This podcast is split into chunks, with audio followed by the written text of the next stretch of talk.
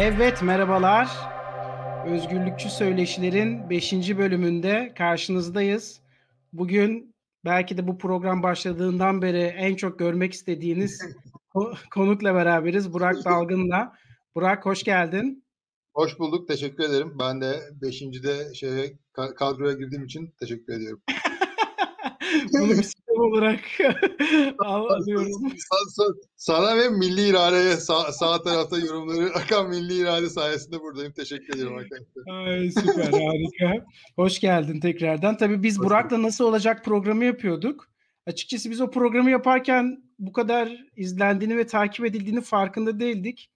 Program bittikten sonraki program bitmesinde özellikle bizim yoğun gündemin bir araya gelmesi, onu sürekli yapamamamız gibi bir durum söz konusuydu. Ama ondan sonra geri dönüşlerde bana sürekli özellikle özgürlükçü söyleşilere başladığımdan beri Burak'la ne zaman program yapacaksınız Burak Dalgın'la diye sorular geliyordu.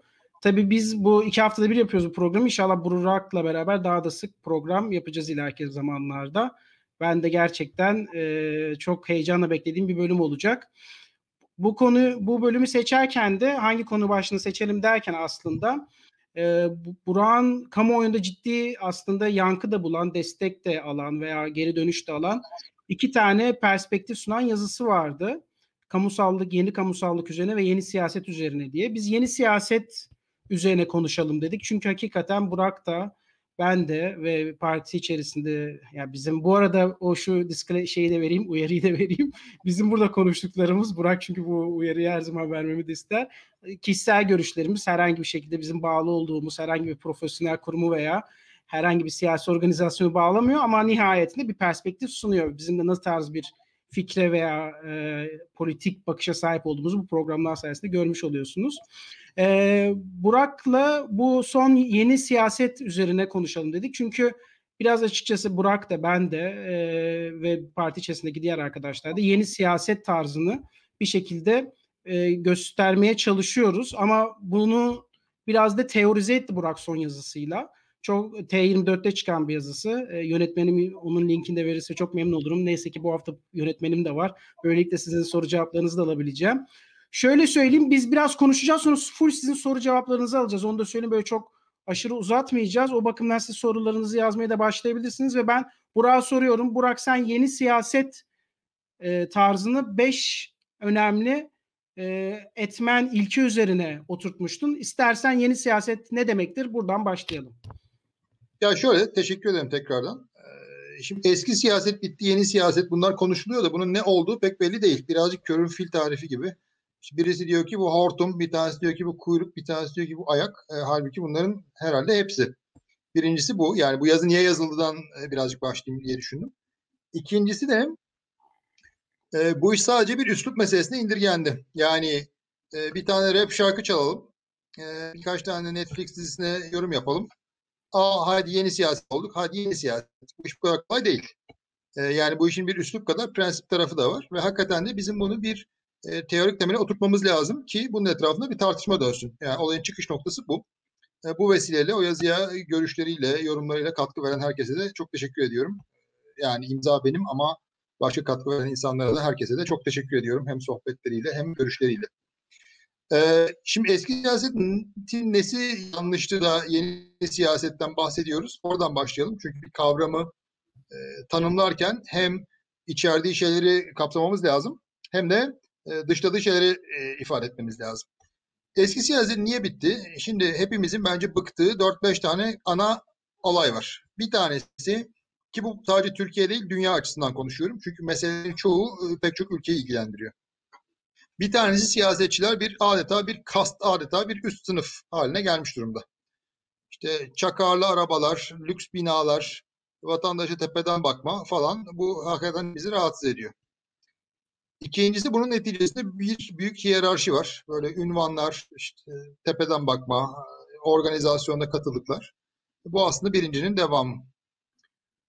Üçüncüsü e, çok uzun konuşmalara bu yol açıyor ve çok en direkt konuşmalara e, bu hakikaten insanları sıkıyor. En azından beni bayağı sıkıyor ama bence genel olarak halkı da çok sıkıyor. Dördüncüsü genel olarak bir samimiyet meselesi var. Ve bu yüzden mesela Hillary Clinton'ın seçim kaybetmesinde önemli e, şeylerden bir tanesi bu algıydı. E, beşincisi de hakikaten bu benim çok vurgulamaya çalıştığım bir şey. Sanal gündeme odaklanma var. Yani vatandaşın reel dertlerini ilgilendirmeyen e, bir takım sanal gündemlere odaklanma meselesi var. Bunun neticesinde eski siyasete bir reddiye gelişti. Bütün dünya Türkiye'de böyle bir akımın oluşmaya başladığını düşünüyorum. Fakat burada bir tane büyük risk var. O da şu. Bunları sadece usul yönünden reddederseniz, sadece üslup yönünden reddederseniz hakikaten çok acayip insanlarla neticeyi alabilirsiniz. Yani karşınızda hiç beklemediğiniz tip e, siyasetçiler ya da yöneticiler kalabilir. Bunu aşmanın yöntemi ki ben buna yazıda canavarlar zamanı diye bir atıfta bulunmuştum. Bunu aşmanın yöntemi hem bu üslubu yenilemek yani bu bahsettiğim kriterlerin tersini yapmak.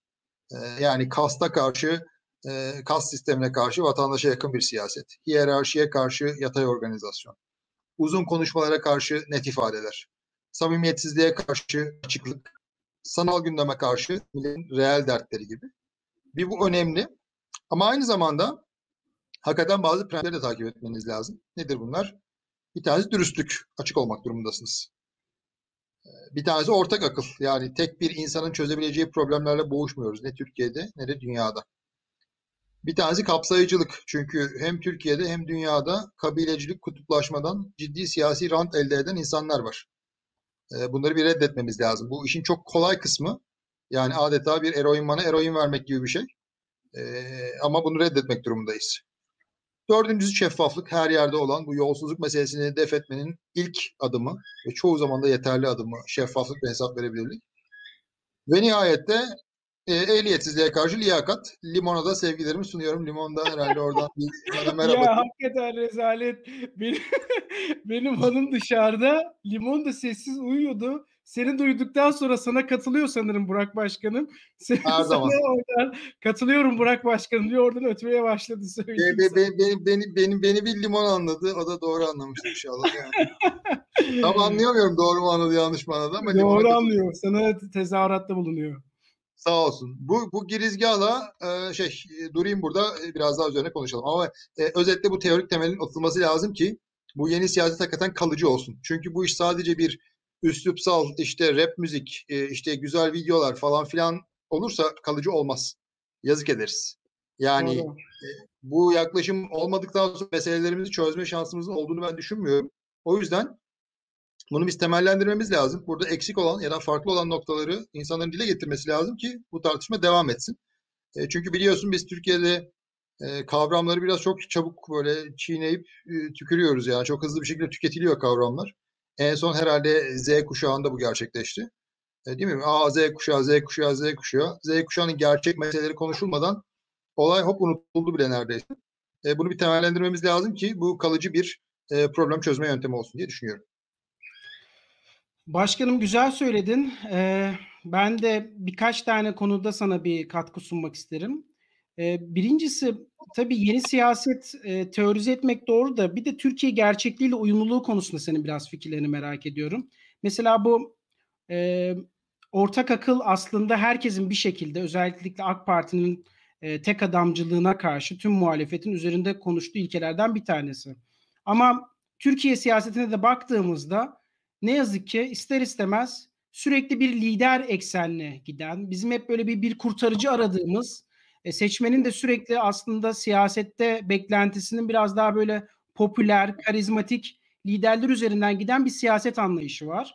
E, bu da ister istemez böyle bir kadro hareketi iddiasını ne kadar taşımaya çalışırsanız çalışın, nihayetinde sahaya indiğinizde sosyolojik bir gerçeklikle karşılaşıyorsunuz ve size sürekli bir işte liderle alakalı sorular veya da bir kurtarıcı arayışı ile ilgili reaksiyonlar geliyor. İlk başta bir bunu sormak istiyorum. Yani Türkiye'de bu ortak aklı e, lider odaklı siyasetten kurtarabilecek aksiyonlar mümkün müdür? Veyahut da bunun uzun vadede mi bu yeni siyasete perspektif olarak bakmak lazım kısa vade yerine?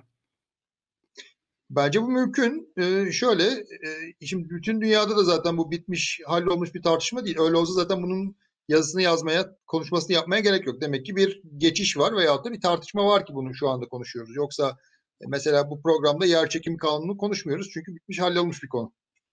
ee, yani hakikaten bir tartışma var. Ben umutluyum şu sebepten dolayı. birincisi Türkiye'deki iki seçmenden biri 40 yaşın altında. Yani iki kişiden biri 30 yaşın altında ama iki seçmenden biri 40 yaşın altında. Bu hakikaten çok ciddi bir kitle demek ve onların beklentileriyle görece daha yaşlı insanların beklentileri arasında fark var. Birincisi bu. İkincisi bu işte Türk halkı lider sever, işte hatta vurdum oturtan lider sever falan diyenler daha ziyade bir projeksiyon yapıyorlar diye düşünüyorum. Yani neye istinaden bunu söylüyorlar bilmiyorum. Bir takım anekdotlara veyahut da doğal olarak son 20 yılın gözlemine istinaden bunu yapıyorlar. Üçüncüsü hakikaten Türkiye bir geçiş anında mı, bir devam anında mı? Bence hepimizin kendimize sorması gereken soru bu. Bir devam anındaysa yeni siyasete zaten ihtiyaç yok. Ama eskinin nefesinin tükendiği, sadece iktidar partisi için söylemiyorum, genel siyaset üslubu anlamında söylüyorum.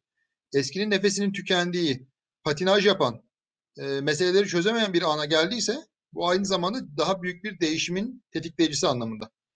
E, o yüzden bu üç sebepten dolayı ben optimistim. Yani iyimserim. Ama e, kolay olacak mı? Hayır. Seçmenin bir kısmı tabii ki daha geleneksel bir lider isteyecek mi? Elbette.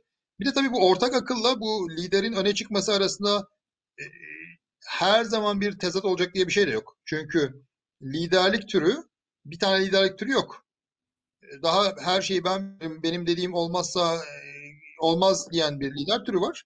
Bir de daha koordinatör, ekibini öne çıkaran, ekibinin en iyi özelliklerini seferber eden, eksiklerini kapatan başka bir lider türü var. O yüzden yani tek bir tür varmış gibi ya da tek bir seçmen varmış gibi yorumlar yapmak açıkçası çok da doğru bulmuyorum. Kesinlikle katılıyorum. Zaten yeni siyasette bir noktada varsa böyle bir takım e, engeller veya aşılması gereken bir takım ezberler, bunun siyaset ne kadar bu ezberleri bozabildiyseniz o kadar başarılısınız. Yani bazen de aslında yan tarafta yorumlarda da görüyorum. Yani halkı yönlendirebilen doğru şekilde, rasyonel bir şekilde yönlendirebilen siyasetçi doğru siyasetçidir. Sırf halkın hoşuna gidecek şekilde davranmak aslında bir noktada seçimi kazanmak için kısa vadede fayda sağlasa da uzun vadede yine bizim eski eski problemlerle karşı karşıya kalmamıza da sebep oluyor. Ben e, senin bu yazında yine e, kendim de tweet de atmıştım. Bu kapsayıcılık noktasında aslında oraya ufak bir katkıda bulunmuştum yazdığım tweette de. Özgürlük. E, kap, evet aynen öyle. Yani kapsayıcılık aslında tabii senin o yazında bir eksiklik olarak gördüğüm için değil de ilaveten vurgulanması gereken bir husus olarak söylemek istedim. Çünkü tabii kapsayıcılık bir noktada özellikle iktisadi literatürde biraz daha e, büyüme e, yap, yani büyüme modellerinde dar gelirlerin veya dezavantajlı kesimlerin de bir şekilde bu büyümeden faydalandığı bir terim olarak kullanılsa da özü itibariyle kapsayıcılık aslında e, tüm herkesin e, eşit bir şekilde kanun önünde eşit olması ve kendisini özgürce e, eylemlerde bulunması veya bulunmaması aslında bence kapsayıcılığın ana özünü teşkil ediyor. Yani iktisadi anlamda evet bir kapsayıcılık konuşabiliriz ama esasen anayasaların veya siyasal sistemlerin kapsayıcılığı nihayetinde o siyasal sistem içerisinde bulunan herkesin mevcut kurallardan eşit olarak faydalanabildiği ve eşit olarak da hareket edebildiği anlamına geliyor. O bakımdan kapsayıcılığın özgürlüğünü de şunun için söyleyeceğim. Şimdi e, siyaset nihayetinde farklı düşünen bireylerin ki bireyci bakmak gerekiyor burada. Bazen böyle toplumcu veya toptancı bakış açıları bizi çok büyük indirgemeci veya e, ezberci düşüncelere de sevk edebiliyor. Biz nihayetinde farklı düşünen, olaylara farklı yaklaşan, e, farklı eylem biçimlerine sahip, farklı eğilimlere sahip bireylerden oluşan bir müteşekkiliz toplum olarak. Ve tüm bu farklılıkları bir arada barındırmanın tek tutarlı yolu bu farklılıkları e, bir şekilde güvence altına alacak ve o farklılıkların başkalarına da engel olmayacak şekilde yaşatabildiği siyasal sistemlerdir. Aslında kapsayıcılıktan da kaps kastımız bu farklılıkların özgürce temsil edebildiği e, bir e, anlayıştır diye düşünüyorum. Bilmiyorum senin buna kapsayıcılık tabii. Tabii. Tabii tabii yani ben hatta bir adım daha bile geri gideyim. Herkesin kendisini kendi olabilme hakkı olması lazım kendisi olarak sistem tarafından kapsanabilmesi lazım. Yani bu pek çok hayatın pek çok alanında olabilir ama hiç kimseyi tornadan geçirerek işte makbul vatandaş budur.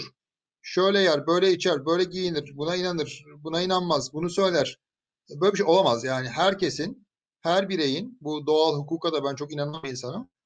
Doğuştan gelen değil mi? Anasından doğduğu anda sahip olduğu, hiç kimsenin ona bahşetmediği, sadece yaratıcısının ona bahşettiği bazı temel haklar var. Bu hakları bir tanıyacaksınız ve bunlarla o insanı kapsayacaksınız.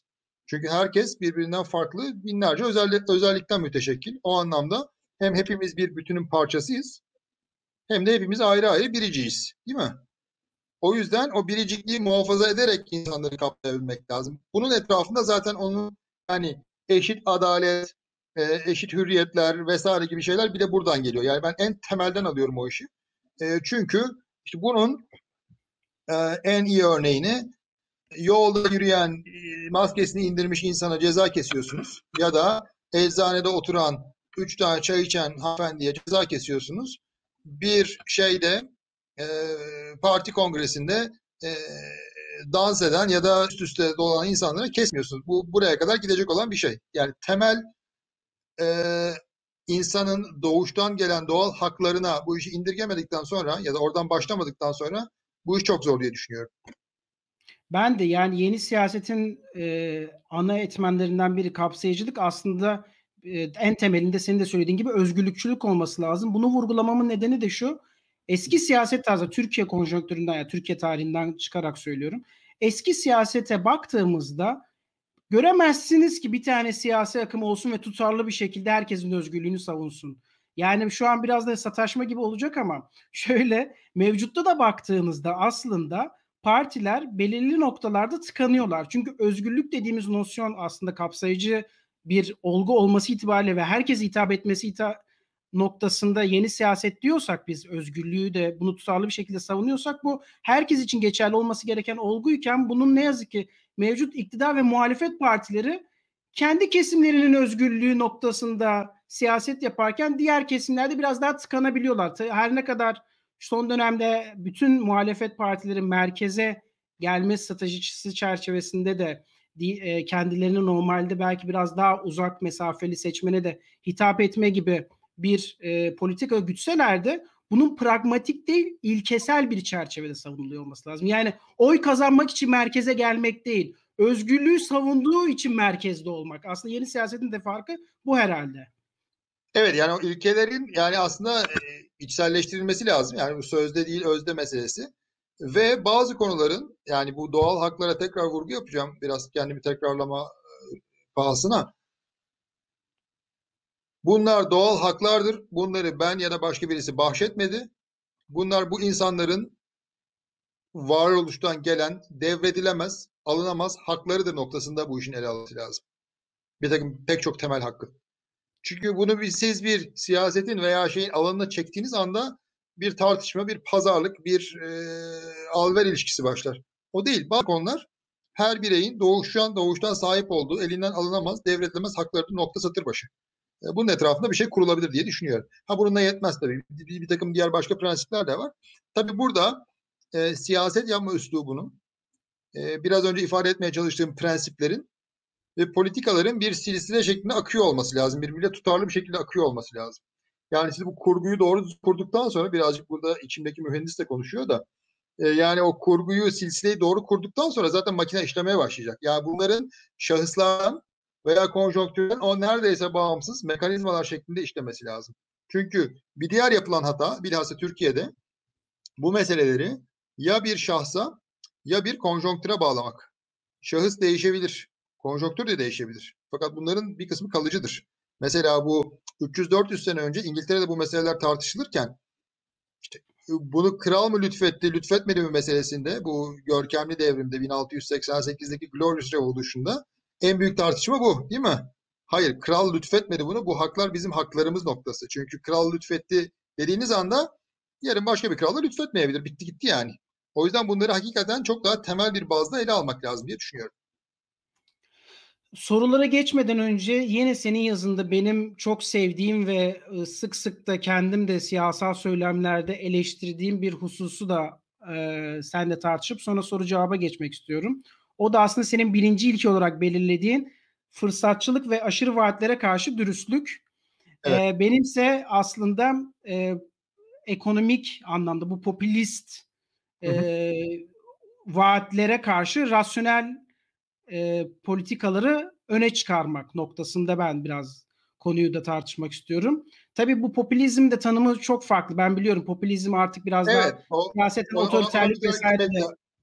Hem ona girmiyorum. Ya, Hı, tamam peki. Şuna giriyorum. Halkın hoşuna gidecek şekilde demagoji yapmak ve aslında kısa vadeli anlık politikaları savunarak uzun vadede topluma daha da zararlı olacak verimsiz kamu politikalarını savunmak olarak popülizmi şimdilik tarif edelim.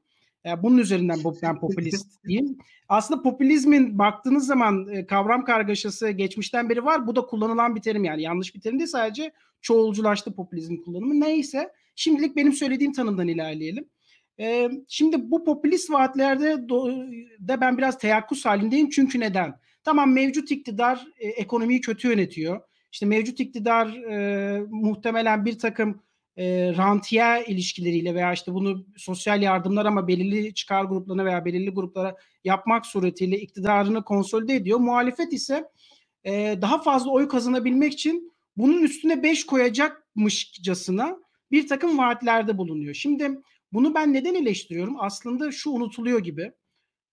2002'de AK Parti'yi getiren dinamikler 90'lı yılların o kısa vadeli popülist e, işte devletçi ve bir şekilde hiçbir şekilde uzun vadede sürdürülebilir ve kapsayıcı bir ekonomik büyümeye hizmet etmeyen sürekli bizi bir konjonktürel özellikle kamu kaynaklarının verimsiz harcamasından kaynaklanan konjonktürel krizlere gark eden anlayışın sonucunda AK Parti iktidara geldi ve ilk 7-8 senesinde o 90'lı yılların kötü kamucu anlayışını yapısal reformlarla restore etmek suretiyle refah, kaz refah kazandı toplum ama sonrasında inişe geçti AK Parti'nin yanlış politikaları ama muhalefete baktığımızda sanki 90'lı yıllara geri dönüşü sağlayacak o popülist vaatlerle biz yeniden biz şu anki yaşadığımız ekonomik krizden çıkacakmışız gibi bir anlayış söz konusu. Ama bunun şöyle de bir açmazı var Burak.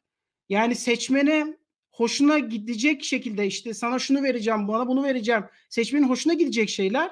Rasyonel politikaları savunmak ise yani seçmenin belki de ilk başta çok dikkatini çekmeyecek veya anlatması daha zor hadiseler. Senin de bahsettiğin o işte fırsatçılık yapmadan dürüst, gerçekçi politikalar savunmayı bu zorluğu nasıl aşabilir yeni siyaset? O kolay değil zaten. Yani o bence e, şimdi popülizmden başlayalım. Yani senin tarifin tabii ayrı bir alan. Fakat e, popülizm kötü, seçmenin hoşuna giden şeyler söylemek kötü. Biraz tersten bir başlangıç yapayım. O pek doğru olmayabilir. Çünkü e, demokratik siyaset yapıyorsanız seçmenin rızasını almak durumundasınız. İkna ve rıza ile yapılıyor bu. O yüzden seçmeni doğal olarak ikna edeceksiniz ve doğal olarak seçmenin ikna olacağı, hoşuna gidecek, beğeneceği şeyler söyleyeceksiniz. Ha, negatif popülizmden nerede ayrılıyoruz? Bu sürdürülebilir değilse, değil mi? Yani eroin bana eroin vermek gibi ya da işte şeker hastasına şeker vermek gibi. Ee, bir takım yerlere sapmaması lazım bunun. Yani rasyonel ve sürdürülebilir iyi şeyleri söylemek lazım. Ha, zorluk da burada başlıyor. Yani bir taraf seçmeni bir ikna edeceksiniz. İkna ve rıza sistemi çalışacak. Öbür taraftan da bunun sürdürülebilir ve doğru olduğunu savunacaksınız. Çünkü bu bunu niye vurguluyorum? Bu popülizme giydiren ekip bir noktadan sonra çok antidemokratik bir noktaya varmalarına çok ramak kalıyor. Hocam beni kastetmiyorsun bırak. yok yok hayır yok yok. Yo, yo. Senin tarifinin senin tarifinin olmadığını söyledim ama genel tartışmalarda hani böyle o olmasın bu olmasın e ne olsun yani üç tane teknokratik elit mi yönetsin ülkeleri? Demokratik kontrol nerede o zaman? Ha demokrasiye inanıyorsak biz bunun senin de bahsettiğin gibi çok zor olan kombinasyonunu bulmak zorundayız. Bir taraftan vatandaşın önünü açacaksınız ve e, ikna edeceksiniz onu. Öbür taraftan da işte onlar ne veriyorsa ben 5 bin lira fazlasını veriyorum demeyeceksiniz. Bu Süleyman Demirel'in 1991 seçiminde yaptığı. Sonra evet. da o koalisyon hükümetinin insanları 38 yaşında emekli etmesi değil mi? Bu popülizmin Aynen çok veciz bir tanımıydı. Ee, bu kolay bir şey değil. Burada bence vurgulanması gereken bir temel bir husus var. Bu da şu. Şimdi devletin parası diye bir şey yok. Bunu bir unutması lazım insanların. Bence en temel vurgu bu. Devletin parası olmaz. Para milletin parasıdır. Birincisi bu. İkincisi para milletin parasıysa bunun da harcanan her şeyin üç tane kaynağı olabilir. Dördüncü bir kaynağı da olamaz. Bir, eskilerin yaptığı şeyleri satarsınız, özelleştirme gelir dersiniz. Hı hı. İki, mevcut yaşayanlardan daha fazla vergi alırsınız. Üç, borçlanırsınız ve gelecek nesillere borç ve faiz bırakırsınız. Bunun içindeki başka bir sohbette inşallah onu da konuşuruz. Nesiller arası asimetriyi de ayrı koyuyorum. Yani orada da ayrı bir ayrı bir problem var. Ki popülizmin en büyük problemi nesiller arası asimetri. O yüzden en çok gençlerin karşı çıkması lazım. Çünkü bedelini daha fazla onlar ödeyecek. Evet. Ha demek ki bunu bir oturtabilirsek ikna sürecini başlatabiliriz. Bu bununla bir yüzleşmek lazım. Ha ben kamunun bir rolü olduğunu düşünüyorum. Yani bu Türkiye'deki geleneksel ya da klasik ya da ultra liberallerden ayrıştığım bir nokta. Kamunun bir rolü var ama akıllı oynaması gereken bir rolü var. O da ne? Bu zorla kazanılmış paraların, zor kazanılmış paraların yani özelleştirmeden, vergiden ve borçtan gelen paraların optimum bir şekilde yönetilmesi lazım. Orada da işte senin ısrarla ve haklı olarak vurguladığın mali kural gibi bir takım disiplin araçlarının, bir takım çerçevenin doğru çizilmesi lazım ki e, en azından orada uygulansın. Ama ben bu işin temelinin e, kardeşim senin paran harcanıyor. Bugün sen de yazdın çok güzel bir şekilde. E, senin paran harcanıyor ya. Bu başka gökten inmiyor bu para yani. Onun bir anlaşılması bence popülizmle mücadelenin ilk ve olmazsa olmaz adımı diye düşünüyorum. Harika. Ee, sorulara geçelim. Mirza Kotil bir soru sormuş. Güzel de bir soru aslında. Ee, 9-13 PM'de sormuş yönetmenim. Onun için oradan kendisi şimdi e, aşağıda gösterecek. Mirza'nın sorusu şu. Bu arada arkadaş, arkadaşlar bütün yorumları görüyoruz bu arada. Çok teşekkürler. Fonksiyon Aynen. çalışmak üzere arkadaşlarımızı da görüyoruz. Hoş bulduk diyen arkadaşlarımızı da görüyoruz. Şey Evet 9-13 mi dedim ben de bakıyorum buradan. Ama yönetmen verecek mi onu zaten şey? Yönetmenimiz verecek inşallah. Yusuf oradasın değil mi? Tamam. Bazen yönetmenimiz ortadan Yönet, kayboluyor. Yönetmen uyuyor mu acaba? Şimdi soru şu 90'lı yıllarda tek başına iktidar olabilen bir parti yokken aslında şunu soruyor ilk başta soru ha, ortak ortak akıl koalisyonlarla Aynen yani ortak akıl peki e, yani ortak akıl muhtemelen de mevcut sistem nihayete bir iktidar değişikliği yaşayacaksa bunu bir koalisyonla yaşayacak. E, ortak akıllı bu koalisyonda düzgün bir şekilde nasıl işleteceğiz? 90'lı yılların kötü tecrübesi varken gibi bir soru sormuş Mirza. Soruyu da aşağıda yönetmenim yansıtırsa memnun olacağım. Yoksa da zaten soru bu. Ya bence o çok güzel bir soru. Ee, hakikaten de cevabı da zor bir soru. Çünkü e, bu işler bir taraftan e, ultra popülizme goy goya kayabilir değil mi? E, şeye karşı en asgari müşterekler ondan sonra asgari müşterekleri daha da aşağı çekmek. Aşağı doğru gidelimle bu iş e, şey olabilir. Çok zor olabilir ki 90'larda yaşanan birazcık buydu. Ee, artısında da bir ilkeler setinde anlaşılırsa o ilkeler çerçevesinde hakikaten herkes birbirinden bir şey öğrenebilir. Bunu aşmanın yöntemi e, bence ülkenin genel kurumsal çerçevesi üzerine bir mutabakat sağlamak. Bu da ne? Mesela Avrupa Birliği süreci mi? Mali kural mı? Güçlendirilmiş hı hı. parlamenter sistem mi? Bunun gibi bir ya da birden fazla büyük çerçeve ve vizyon hedefinde mutabık kalınırsa oradan aşağı doğru mutabakatı temellendirmek daha kolay.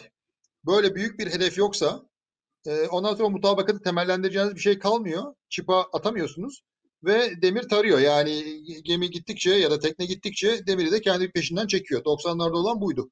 Bunu aşmanın yönteminin ben bir veya birkaç tane büyük vizyon hedefinde mutabık kalmak ve e, iş, e, konuyu oradan işletmek olduğunu düşünüyorum. Valla ben iktisadi boyutunda bir tane yazı da yazmıştım. E, paranalizde de çıkmıştı. Bu Türkiye'nin adaletsiz büyümesi ve mali kural diye. Orada son paragrafta da söylemiştim. 90'lı yılların kötü tecrübesi bize 2020'li yıllarda oluşturacak koalisyonda şunu öğretti. Biz şayet bu yönetime talip olacaksak AK Parti'den sonrasında mutlaka ve mutlaka verimsiz kamu harcamalarını maksimize etmek suretiyle iktidarda kalmayı değil, sürdürülebilir ve toplumu gerçekten refah oluşturacak bir kalkınma politikasını garanti edecek bir maliye ve para politikasında başta uzlaşıyor olmamız lazım. Yani nedir o? Biz iktidara geldiğimizde sınırsız para harcayalım çünkü bizden önceki çok harcamıştı. Onları toplumun hoşuna gidecek harcamalar yapmıştı. Biz daha fazlasını yapalım ki iktidarda kalalım. Hayır. Bu çalışmadı 90'larda. Bu tersine çalıştı. Bu koalisyon ortaklarının birbirleriyle çıkar çalışmalarına, mücadelelerine girmesine sebep oldu. Birisi bir bakanlık aldı, orada ulufe dağıtmaya çalıştı. Öbürü öbür yerde ulufe dağıtmaya çalıştı. Olan bizim vergilerimize, olan bizim paramız oldu. Yani batan bizim paramızdı. Yani o bakımdan şunu baştan yapmak lazım. Kural bazlı mali ve para politikası. kam gelecek olan iktidar ne kadar bütçe açığı yapacağını baştan tabii ki bunu ekonomik konjonktüre göre yani o dönemki büyümeye ve diğer konjonktüre göre ayarlanacak esnek bir kurallı maliye politikası. Böylelikle sen o maliye o kuralı aştığın anda bir şekilde yaptırıma uğrayacaksın. Yani bir noktada ekonomi bakanı mı cezalandırılacak veya başka bir şey mi olacak bilmiyorum ama bunu bütün Avrupa uyguluyor. Bir de para politikası onu da söyleyeyim. E, kural bazlı para politikası da çok önemli. Çünkü 90'lı yıllar sadece bütçe açıkları değil ciddi enflasyonun ki enflasyon en adaletsiz vergi biçimidir yoksulluğu ve gelir dağılımını en çok bozan olgudur. Mevcut iktidar da bununla baş edememektedir. Halbuki bununla baş etmek çok kolay. Şu an bizim benzer ülkelerin hepsinde enflasyon %3, %4 yani Endonezya %3 enflasyon yapıyorsa biz de yapabiliriz %5 ile 10 arasında. %3'e kadar düşürmesek bile. Bu da kural bazı bir para politikasını gerektiriyor. Senin Merkez Bankası'nın sağlayacağı likiditenin bir kurala bağlanması gerekiyor. Bu ikisi üzerinde uzlaşacağımız bir çerçeve çizersek bu koalisyonlar sağlıklı olur. Yok biz bir şekilde halkın hoşuna gidecek diye böyle kısa vadeli e, politikalar gidersek yeniden bu sefer insanlar eskiyi mumla arayacak pozisyona düşerler. Ve ben buna katılıyorum. Siyasette de benzer bence. Yani Kopenhag kriterleri aynı şekilde değil mi? O, o çerçevede düzenlemelerinizi yaparsanız Avrupa İnsan Hakları Mahkemesi kararlarının doğal olarak zaten bağlayıcı ama ona bir sıkıntı çıkarmayacağınızı ifade ederseniz güçlendirilmiş parlamenter sistemde belli atamaları nitelikli çoğunluğa bağlarsanız yani oyunun kurallarını düzgün çizerseniz bunu yapmak kolaylaşır. Garanti olmaz ama kolaylaşır. Oyunun kurallarını çizmezseniz bu olmaz. Yani herhangi bir sporda bile işte şurada düşürürsen penaltı olur, burada düşürürsen faal olur, öbür tarafta düşürür, top çıkarsa out olur, beri tarafta çıkarsa taç olur falan gibi değil mi? Oyunun genel kurallarını Aynen. E, koyuyorsunuz. Ha offside'i kaldırmak istiyorsanız onu da kaldırabilirsiniz ama söylemeniz lazım öncesinde yani. Offside yok artık veya offside var demeniz lazım. Oyunun kuralları belli olduktan sonra o, o mutabakatı e, uygulamak daha kolay. 90'ların bir sürü problemi vardı ama bir tanesi de böyle genel perspektifi çizen bir e, ne ekonomide ne siyasette ne dış politikada e, büyük bir mutabakat olmamasıydı diye düşünüyorum. Şimdi şöyle e, Burak bu arada programa ilgi bayağı fazla. Eski yorumlarda siliniyormuş. Yönetmenim bana yazdı ki o kadar çok yorum geliyor ki eski yorumları siliyor app. Onun için ben gösteremiyorum.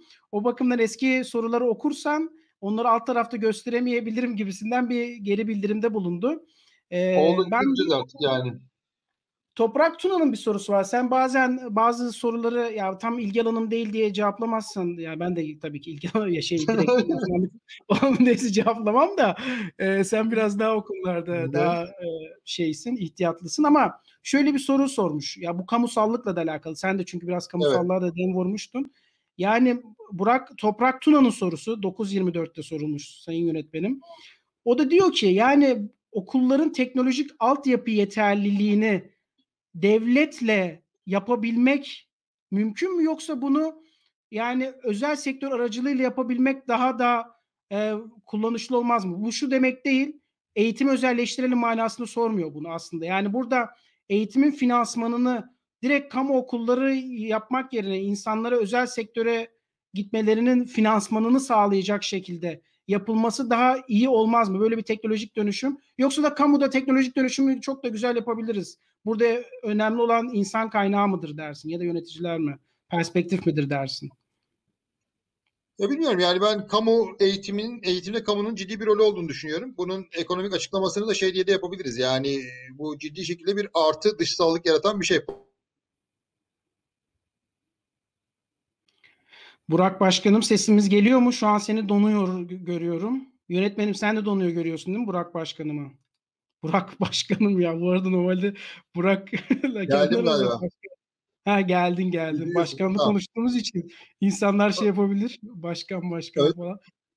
Ö- evet. ön- önce e, ev, evlerde düzeltmek lazım. Ha şu şunu bu, söylüyordum. Şunu ya, söyleyeyim bu arada sen cümlene başlamamış ya burada amacımız eğitim özelleştirmesi değil burada. Ona göre ya tabii ki eğitim kamusal bir hizmettir de bunun hangi türle yapılması? İlla devlet eliyle mi yapılması yoksa yine devlet finanse etsin ama özel sektör de mi devrede olsun mu? Aslında soru biraz buna benzer. Yani biliyorsun ben önemli olan e, kedinin siyah veya beyaz olması değil fareyi yakalayıp yakalamaması benim için önemli olan kısım. E, ama bu özel sektör eliyle bunun yapıldığı pek fazla örnek yok. Amerika'daki charter okulları pek çalışmadı. Dünyanın başka hmm. yerlerinde de çalışmadı. Türkiye'de de çalışmadı. Yani uygulanabilir örnek getirsinler. Tabii ki bakalım. Ama önemli olan eğitimin A evrensel standartlarda B fırsat eşitliğini sağlayacak şekilde işliyor olması. Ondan sonra nasıl olduğunun önemi yok. Ama bahsettiği gibi eğer doğru anlıyorsam soruyu bu işin çok özelleştirmeyle çözüldüğü örnek ben bilmiyorum.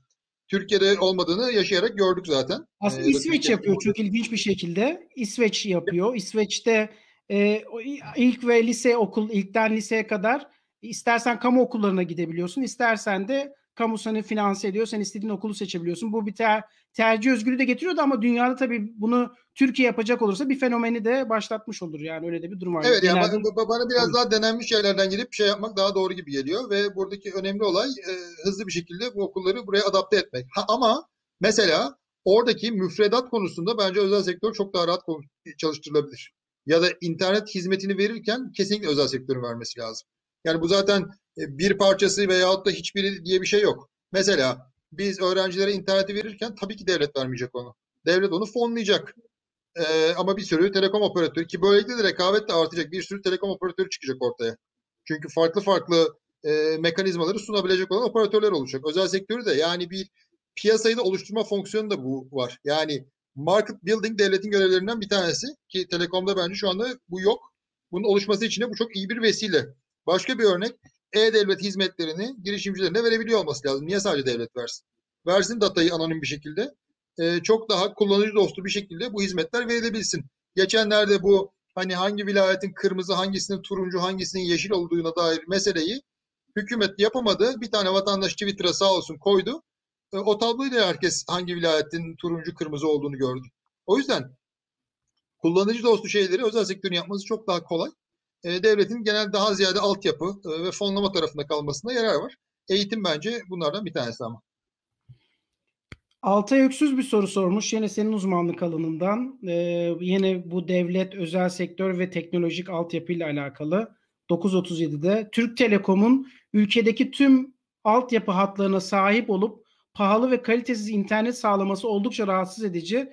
Deva Partisi burada nasıl bir çözüm öngörüyor? Pasını sana atıyorum. Sen de golü yazıyorsun. Evet bu, bu bayağı bildiğimiz yerden geldi. Yani bununla ilgili haftaya bir zaten apayrı bir web sitesi ve kampanya da lanse edilecek. Orada da daha detaylarını görebilirsiniz.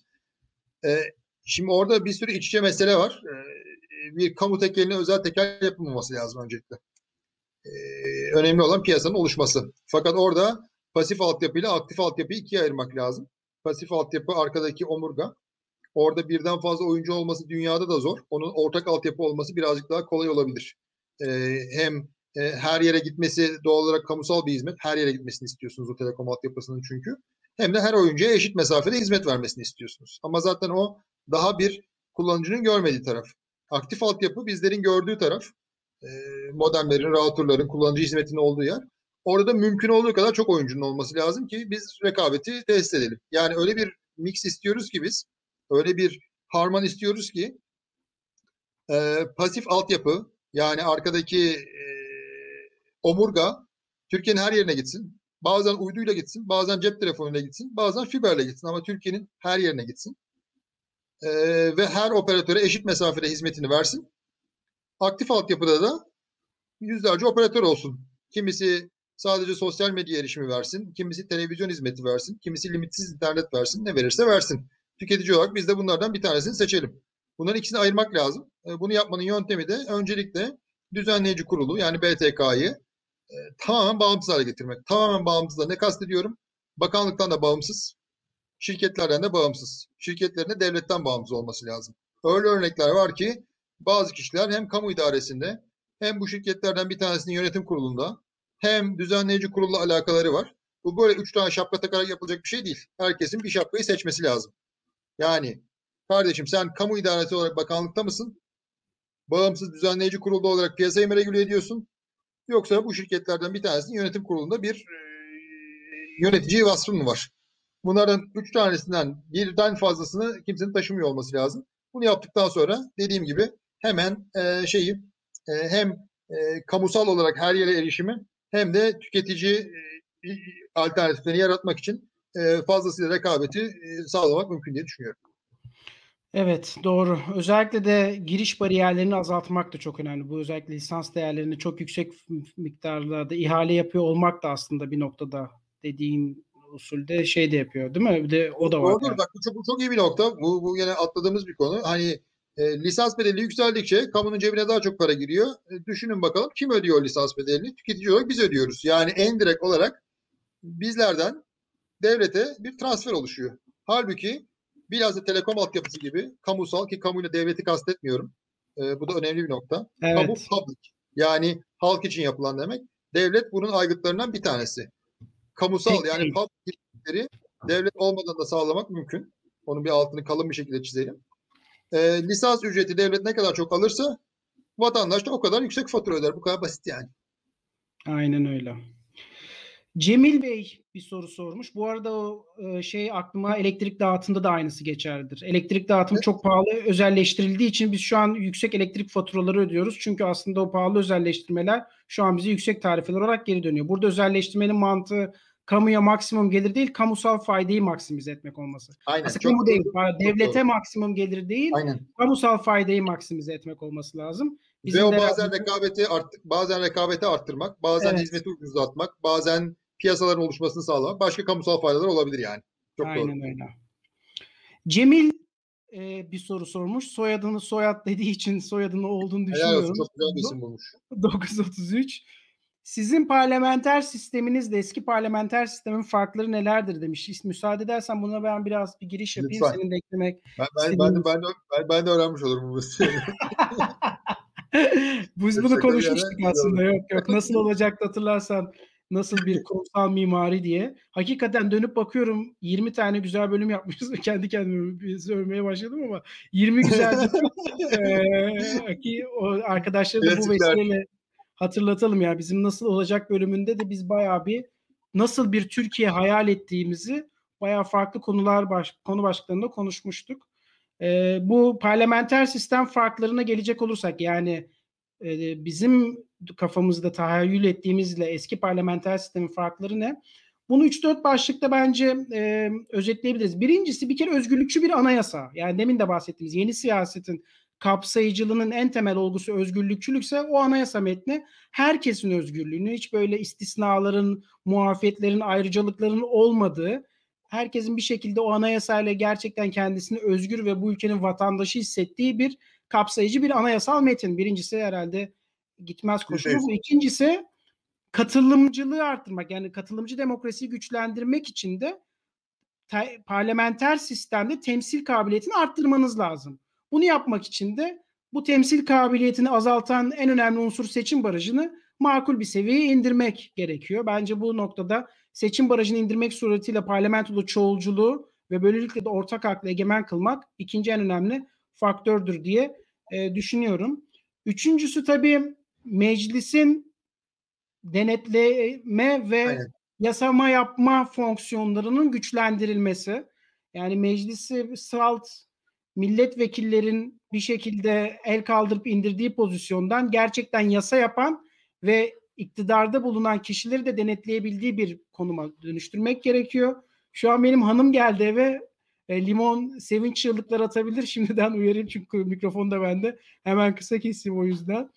Dördüncüsü e, bağımsız kurumlar ve kurala dayalı yönetim. Çünkü 90'lı yıllarda kurumlar bağımsız değildi. Yani biz şimdi diyoruz kurumların hepsi boşaltıldı, kurumlar zayıflatıldı diyoruz.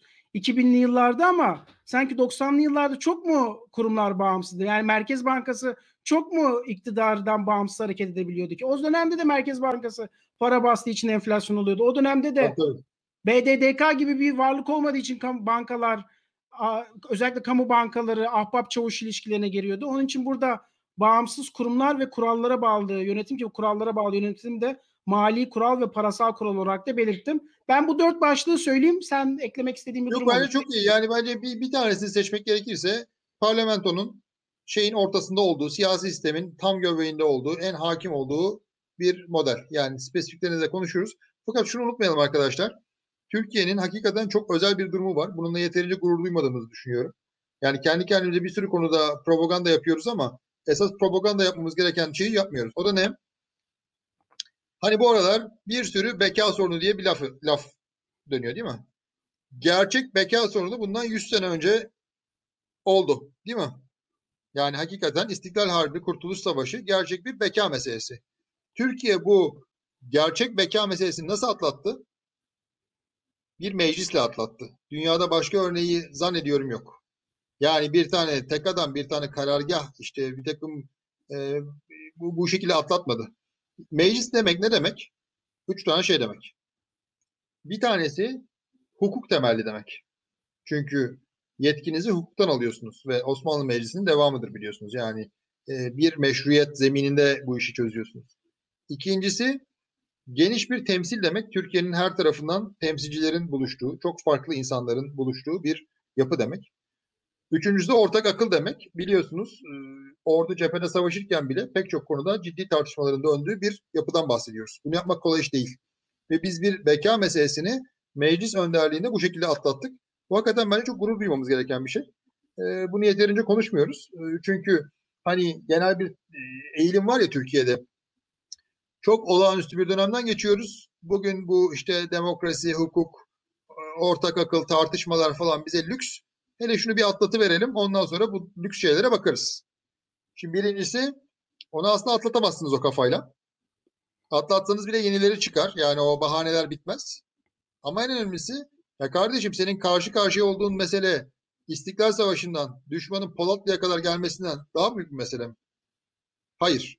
Ha bu millet düşman ordusunun Polatlı'ya Ankara'nın 60 kilometre dibine kadar gelmesini bu şekilde atlattıysa senin bugün uğraştığın meseleleri hayli hayli atlatır. Demek ki bizim hukuktan yani meşruiyet zemininden geniş temsilden ve ortak akıldan sapmamamız lazım. Diyerek buna birazcık daha bir tarihsel e, Güzel. perspektif katayım dedim. Unutuyoruz bizim parlamenter demokrasi ta- tarihi tecrübemizin ne kadar önemli olduğunu. Tabii bu parlamenter demokrasi te- tecrübemiz belki yeterince demokratik değildi ama nihayetinde birçok döneminde bakıyorum. Bence Bence, bence 1920 şartlarında fevkalade demokratik. Tabii canım yani. 1920 ben 20 ve sonrasını diyorum. 20 zaten. Ben İstiklal Savaşı döneminden bahsediyorum. Aynen aynen aynen. Tabii tabii kesinlikle. Şimdi milli irade dedik. Normalde ben aslında bu soruyu belki muhtemelen program formatında uygun olmadığı için sormazdım ama madem milli iradenin temsiliyeti diyoruz, madem bir şekilde e, parlamentonun önemi diyoruz. Sağ tarafta bir soru flow'du geldi Burak Başkanım. O Son 3 dakikamız kaldı. Aynen bunu bununla beraber kapatalım programımızı. Burak Dalgın Omayra kafe anılarını anlatsın diye sorular var. Buyurun efendim. Tabii memnuniyetle. Omayra kafe çok güzeldi. Ee, Furkan Gök çok sağ olsun çok zarif bir şekilde karşıladı. E, kafe de çok güzel bir yer. Ağzına vur Paşalıcı'nda. İstiklal Caddesi'ni çok severim. Hele o kısımlarını ekstra severim. E, Omayra kafeye gittik. İşte bir şeyler yedik, içtik, sohbet ettik. Gelen bazı arkadaşlar oldu. Aşağıda da çok güzel bir Şenal'den bir şey var. E, yoru yorum da gelmiş. Güzel bir sohbet oldu. Sağ olsun çok güzel ağırladı. Esnafın meselelerinden bahsettik. O işlerin yüzde otuza kadar indiğini söyledi. Bir kısmını açmış, bir kısmını açmamış. Bilardo olması tabii onu birazcık kurtarıyor. Sıcak yemek kısmı henüz açılmamış. Ama diğer esnafların meselelerini birazcık konuştuk. Sonra da bazı fotoğraflar çektirdik. En önemlisi yani hep beraber çektirdik de en önemlisi Omar Sanchez'in büstüyle olan. E, biliyorsunuz kendisi e, çok acıklı ve özel bir hikayesi olan bir genç kız. E, aynı zamanda Murat Namunga'nın da güzel bir şiiri de var konuyla ilgili. Merak edenlere de onu e, öneriyorum diyeyim. E, kendisine de bu Furkan Gök'e de buradan tekrar teşekkür etmiş oluyorum. Şunun sözünü verelim mi? Burada bu soruyu soran arkadaşlarla bir toplantı yapmak Omayra kafede. Böyle bunun tabii, sözünü tabii, verelim. Tamam. PayPal gelecek. Sağ tarafta gördüm şimdi. PayPal gelecek. Evet, evet onu şey yapacağız yani. O, olacak bir şekilde. Yani isim vermek istemiyorum ama yani genel olarak bir şey. Özgürlük alanını genişleteceğiz ki daha fazla şey faaliyet göstersin. Yani spesifik ismi de söylüyorsun ama yani şey. Ben de Bursa'da bu arada tepkiler nasıldı? Ona da cevap vereyim mi yoksa şey? Tabii tabii. Şeyde... Başkanım kendi programın gibi devam edin. Eyvallah. Bursa, bu, Bursa şey çok iyiydi. Çok çok iyiydi yani. Yani hem e, Bursa'daki arkadaşlarımız zaten çok e, moralleri yüksek, dinamik, çok şahane bir ekip var. E, hem de çok da güzel bir tur ayarladılar. E, o partinin doğum gününde oradaydım. E, benim de doğduğum şehir olduğu için tabii e, doğal olarak partinin doğum gününü orada kutlamak istedim. Güzel. E, çok da güzel bir tur ayarladılar arkadaşlarımız sağ olsunlar. e, kapalı çarşıda birazcık dolaştık. Tepkiler çok çok olumluydu. E, Yani işlerin kesatlığı vesaire konusunu zaten tahmin ediyorsunuzdur. Ama tepkiler fevkalade olumluydu. E, çok çok iyiydi yani. E, ben benim moralim çok yüksek bir şekilde döndüm. E, umarım oradaki arkadaşlarımız da aynı şekilde moralleri artmıştır diye düşünüyorum. E, kapatmadan önce ben de bir ufak ziyaret yapmıştım madem e, konu oradan açıldı. Evet, Jules Yılmaz da Aynen, senin, Demokrat. Parti'den Jules görüştüm ben de. Aslında Deva Partisi'nin oldukça önemli bir sempatisi varken son dönemde Demokrat Parti'de siyasete devam etmek gibi bir irade göstermiş. Onun endişelerini, eleştirilerini aldım. Aslında ne kadar çok ortak düşündüğümüzü de gördüm ve zamana bıraktık. Ben zaman içerisinde Jules'le e, güzel işler de yapılabileceğini düşünüyorum. Kendisini çok sevdim. Bu vesileyle de selamlarımı iletiyorum kendisine. Çok iyi. Ben de Jules'a selam söylüyorum. Ee, şey, e, geçen günde Celal Bey'in fotoğrafını koydum. Bilhassa tebrik ediyorum. Celal Bey'i çok severim. Ee, bu vesile ondan da bahsetmiş olayım. O zaman çok teşekkür ediyorum e, tüm hem katılımcılar hem de Burak sana.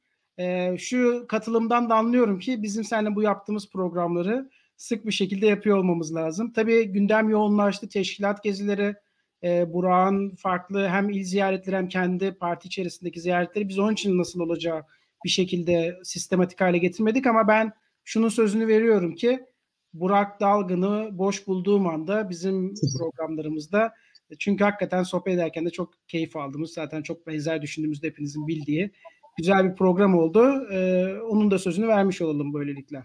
Alper Bey'i de bir Bursa'ya götürelim. Burada Tuncay Taşdemir de Bursa'dan yazıyor. Alper Bey sizinle ne zaman tanışacağız diye. Biz de Alper'den Bursa'ya bir gitmenin sözünü almış olalım bu, bu vesileyle. Harika. Bayağı bir söz verdik. Bir tanesini de Bursa'dan yaparız hep beraber. Anlaştık. Harika. O zaman hepinize çok teşekkür ediyorum arkadaşlar. İki hafta sonra görüşmek üzere. Selamlar.